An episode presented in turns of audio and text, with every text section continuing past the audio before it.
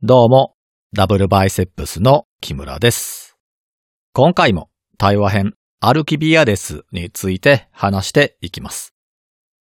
前回の話を簡単に振り返ると、ソクラテスがアルキビアデスに対して国をよく治めるためにはどのような状態になっていないとダメなのかと質問をしたところ、みんなが同じ知識を持っていなければならないと主張しました。しかし、実際の世の中を見てみると、会社組織で求められるのは、それぞれの分野の専門知識であって、全体的な知識が求められるわけではありません。大きな会社の幹部候補になると、いろんな部署をたらい回しにすることで、組織の全体像を理解させるなんてことをしたりもしますが、それは全部署の知識を浅く広く取り入れることが目的であって、すべての部署の専門知識を勉強させるためではありません。最終的にはマネジメントという専門知識を磨くための前提知識として幅広い知識を求められているだけで、現場で働く専門家レベルの詳しい知識が要求されているわけではありません。このように、会社組織はそれぞれの専門家によって構成されている。つまりは統治されているわけですが、これではうまく統治できていないのかというと、そうでもありません。むしろ、高い専門性を持つ社員を多く持ち、その専門性をうまく活かす形で組織運営できている会社は、すべての社員の能力が中途半端な会社に比べて業績を伸ばせそうです。これは想像しやすいように現代の例で考えましたが、当時のギリシャでも同じでしょう。国という観点で考えた場合、軍人がやることは体の鍛錬ですし、指揮官がやることは訓練された軍人をうまく動かすことです。国を構成するためには食料生産も必要だからと、牛の育て方や農作物の育て方、借り入れ方を軍の指揮官は学ばないでしょうし、知る必要もありません。国というのは、その他にも、衣服を作るものや家を建てるものなど様々な職業があり、そこに従事している人たちは、それぞれの職業に必要な専門知識を身につけていますが、身につけているものは自分が専門とする知識だけで、他の職業の知識は持っていません。では、それではダメなのかというと、ダメではないでしょうし、そのような状態では、意思の統一が行えないから国民同士は理解し合うことができず、友愛も生まれないのかというと、そんなこともないでしょう。これは自分自身に当てはめてみてもわかりますが、人は自分が持たない知識を持つ人や、自分にできないことをしてくれる人に対して尊敬の念を抱いたりします。これは極端に言ってしまえば、すべての人がバラバラの専門知識を身につけていたとしても、そこには尊敬の念は生まれますし、それを元にした友愛も生まれるということです。このようにしてアルキビアデスの主張は崩れてしまい、アルキビアデスは無知であるにもかかわらず、それを知らずに賢者だと思い込んでいた人間だったということが暴かれてしまいました。しかし、アルキビアデスは他の賢者たちのようにソクラテスを敵視し、論点ずらしをして攻め立てるというようなことはせずに、人間の本質について新たに学んでいきたいといった姿勢を示します。こうした流れから二人は人間の本質とどのようにすればそれを良くすることができるのかについて考えていくことにします。まずソクラテスは漠然とした人間のイメージから人間の本質部分を分離させようと提案します。なぜそんなことが必要なのかといえば、物事を良くする方法というのは、その対象ごとに変わってしまうからです。例えば、漠然と人間を想像してみたとしましょう。その想像した人間は、おそらく服を身につけていますし、人によっては会社での肩書きなどもまとっているでしょう。その人がまとっている服や肩書きというのは同じ方法では良くすることができません。服を良くしようと思えばデザインや縫製技術の習得が必要になりますし、肩書きを良くしようと思うのなら、人に取り入る方法を身につけなければならないかもしれません。このように、なんとなく人間というものを想像してしまうと、そこには余分な不純物が入り込んでしまいます。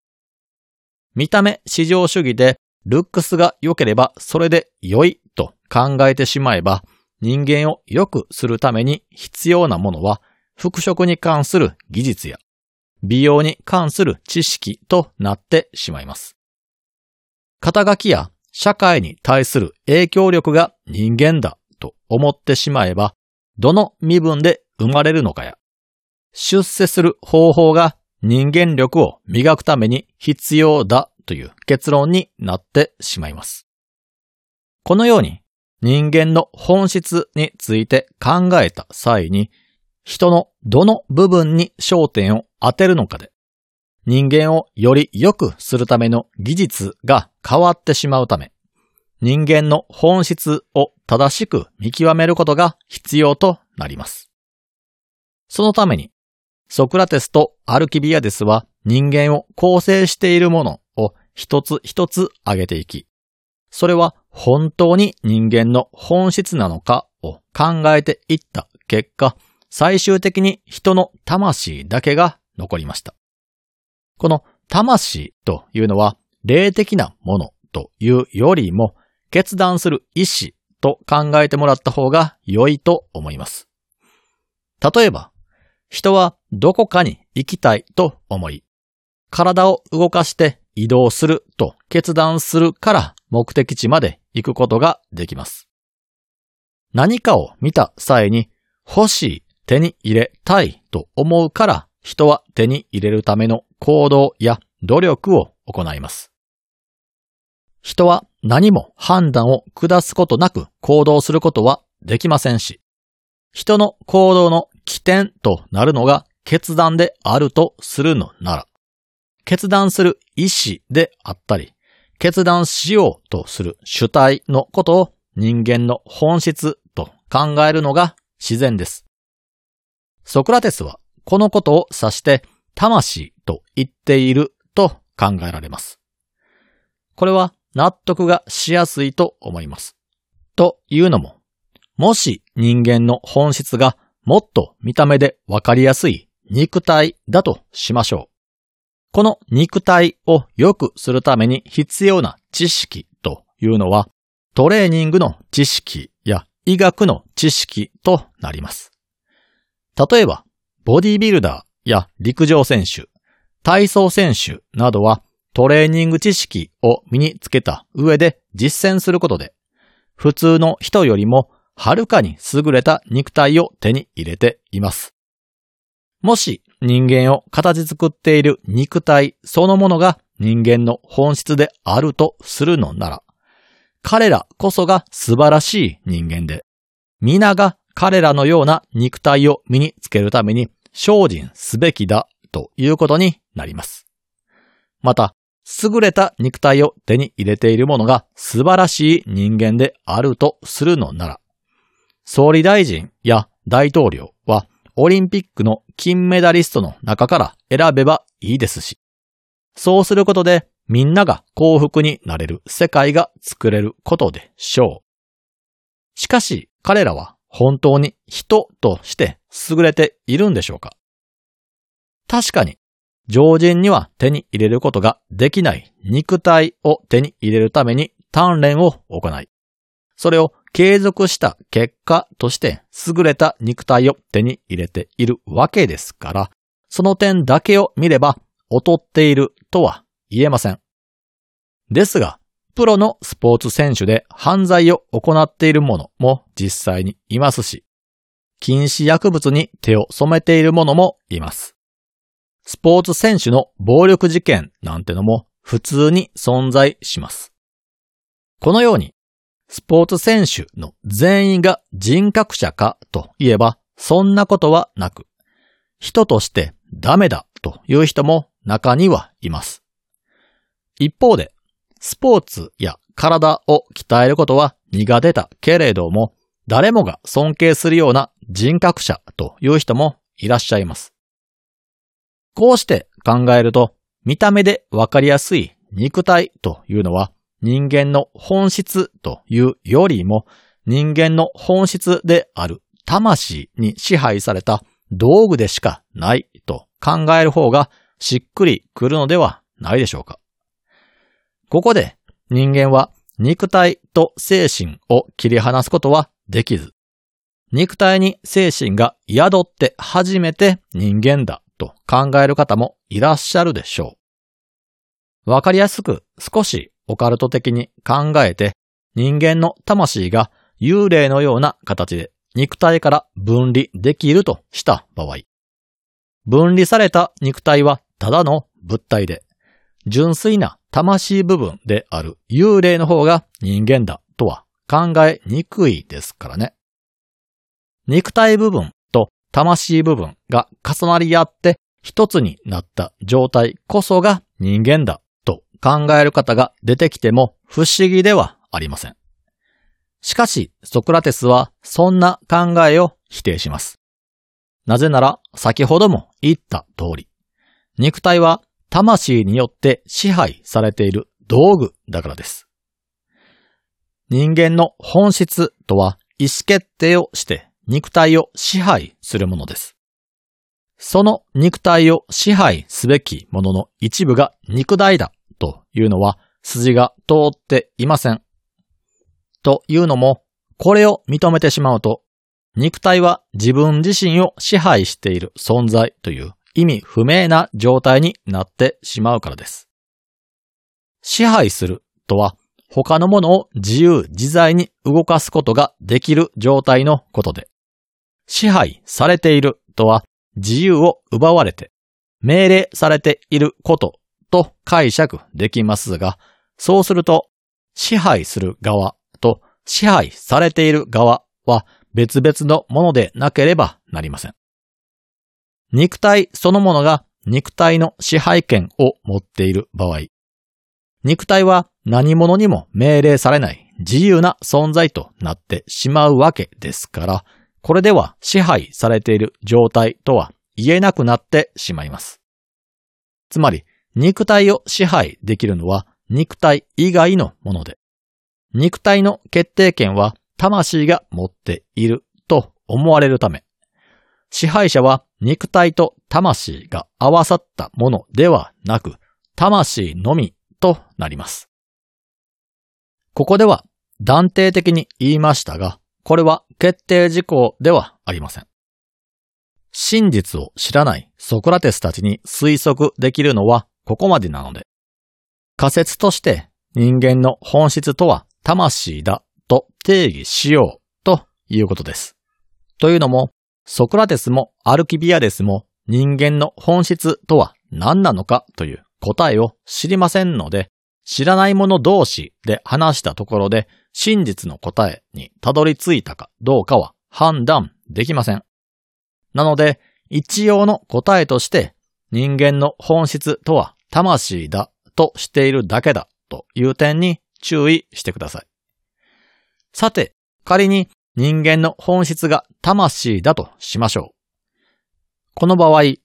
人が良くなるとは人の魂を良くすることと言い換えることができます。先ほど、服や肉体を良くするためには、それぞれの専門知識や技術が存在するという話をしましたが、そうすると同じ理屈から人の魂を良くするための技術や知識が存在するということになります。そして当然の流れとして、優れた人というのは、その技術や知識を持つものとなります。この視点でもって人々の行動を見ていくと、今までと違った風景が見えてきます。例えば、アルキビアデスは古代ギリシャの中でトップレベルの美貌を持った人間ですが、人間の本質は肉体ではなく、当然のことながら顔の造形ではありませんので、これが優れているからと言って、優れた人間とは言えません。当然のことですが、体の見栄えを良くするための技術であるとか、化粧の技術のうまさであるとか、病気など、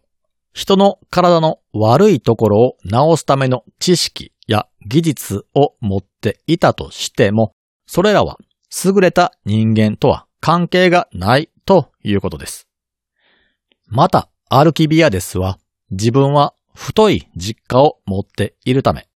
財産を多く持っていると自慢していましたが、金や土地といった財産は自分の肉体ですらなく、自分とは全く関係のない単なる物質であるため、人間の本質とは全く関係がありません。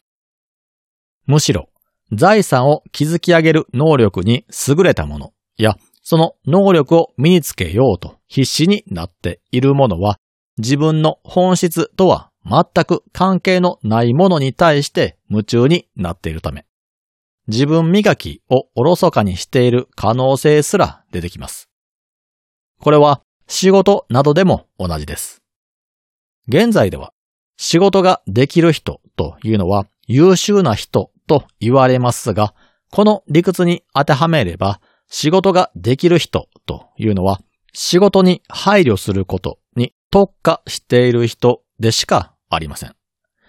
仕事に配慮することと人間の本質に配慮することは別のことなので、仕事ができるから人間もできているのかというと、それは全く別の話となります。誤解のないように言っておくと、立派な人間は仕事が全くできなくて良いとか、知識や運動能力が全く必要がないと言っているわけではありません。人の魂を磨く技術を身につける上で運動が必要になることもあるかもしれませんし、知識や技術が必要になることもあるかもしれません。しかし仮にそうだったとして、それは魂を磨くための過程で必要になるものであって、それを身につけることそのものが目標となるわけではありません。自分が向かうべき最終目標も見えていない状態で、それを探そうともせずに別の能力や知識を身につけるために躍起になるという行動は魂に配慮するという観点から見れば意味のないことということです。重要なのは、まず人の魂が最終的にどのような状態になっているのが理想的なのかを一生懸命に探求することであるということです。わかりやすく言えば、旅に出かける際に目的地も決まっていないのに、その旅の移動手段である車を買ったり、その車の内装を良くするために夢中になったり、それに多額の金をかけるのは意味がないということです。一番重要なのはゴールまでの正しい道のりを知ることなのにもかかわらず、そのことを一切考えずに車の世話だけをし続けたとしても目的地には1ミリも近づきません。目的地のことを一切考えないままになんとなくの思いつきで適当に車を走らせてしまったりすれば、偶然にも方向が合っていれば良いですが、方向が間違っていれば、ゴールからはどんどん遠ざかってしまいます。ここまで同じことを繰り返し何度も言ってきましたが、なぜかといえば、それがかなり重要だからです。例えば、人間の魅力は人が持っている財産だと思い込んだとしましょう。財産はわかりやすく数字で表されているため、ドラゴンボールで言えば戦闘力のように他人と比較しやすいものです。この数値を増やせば増やしただけ人間としての魅力が上がり、人の魂も磨かれていくと勘違いしてしまったとしたら、その勘違いした人は金を得るために法律を犯してしまったりするかもしれません。例えば、強盗や詐欺によって他人が持っている金を奪い取れば、短い期間で多額の金を手に入れることができます。その金の量がそのまま人間の魅力となるのであれば、地道に勉強をしたり、働いたりしてお金を貯めるよりも、他人を騙してかすめ取れる人物の方が優れた人物だとなってしまいます。また、金を持っている量がそのまま人間力の高さに直結するのであれば、人と結婚をする際には、相手の年収だけを見れば良いことになります。なぜなら、多くの金を稼ぎ出せる人間は優れた人間であるわけですし、優れた人間は関わるものすべてを幸せにしてくれるはずなので、幸せになりたいと思うのであれば、年収の高い人を探し出して結婚すれば良いこととなります。また逆にこの価値観では、金を持っていない人間は悪とされてしまいます。たとえ人生の大半をボランティアや慈善活動に捧げていたとしても、その行動で対価を受け取らずに自身が貧しい状態であるのなら、その人間は悪だということになります。なぜなら、その人間は金を稼げていないからです。財産の金額がそのまま人間力の高さに直結するのであれば、金を持っていない人間はそのまま悪い人間となってしまいます。もしこのような価値観が世界に広まったとしたら、世界はかなり殺伐とした感じになってしまうでしょう。無償で人のために働く人間は馬鹿にされますし、その結果としてあまり金を持っていなければ人として見下されます。また、自分に接してくる人は自分から金を奪うことだけを考えています。もし、このような世界になったとしたら、心が休まらないのではないでしょうか。では、人間の本質とはどのようなものと考えられるのか。このことについては次回に話していきます。このコンテンツに関するご意見、ご感想は、ツイッターでハッシュタグをつけてつぶやいてください。ハッシュタグはすべてひらがなでダブルバイセップスです。それでは皆さん、さようなら。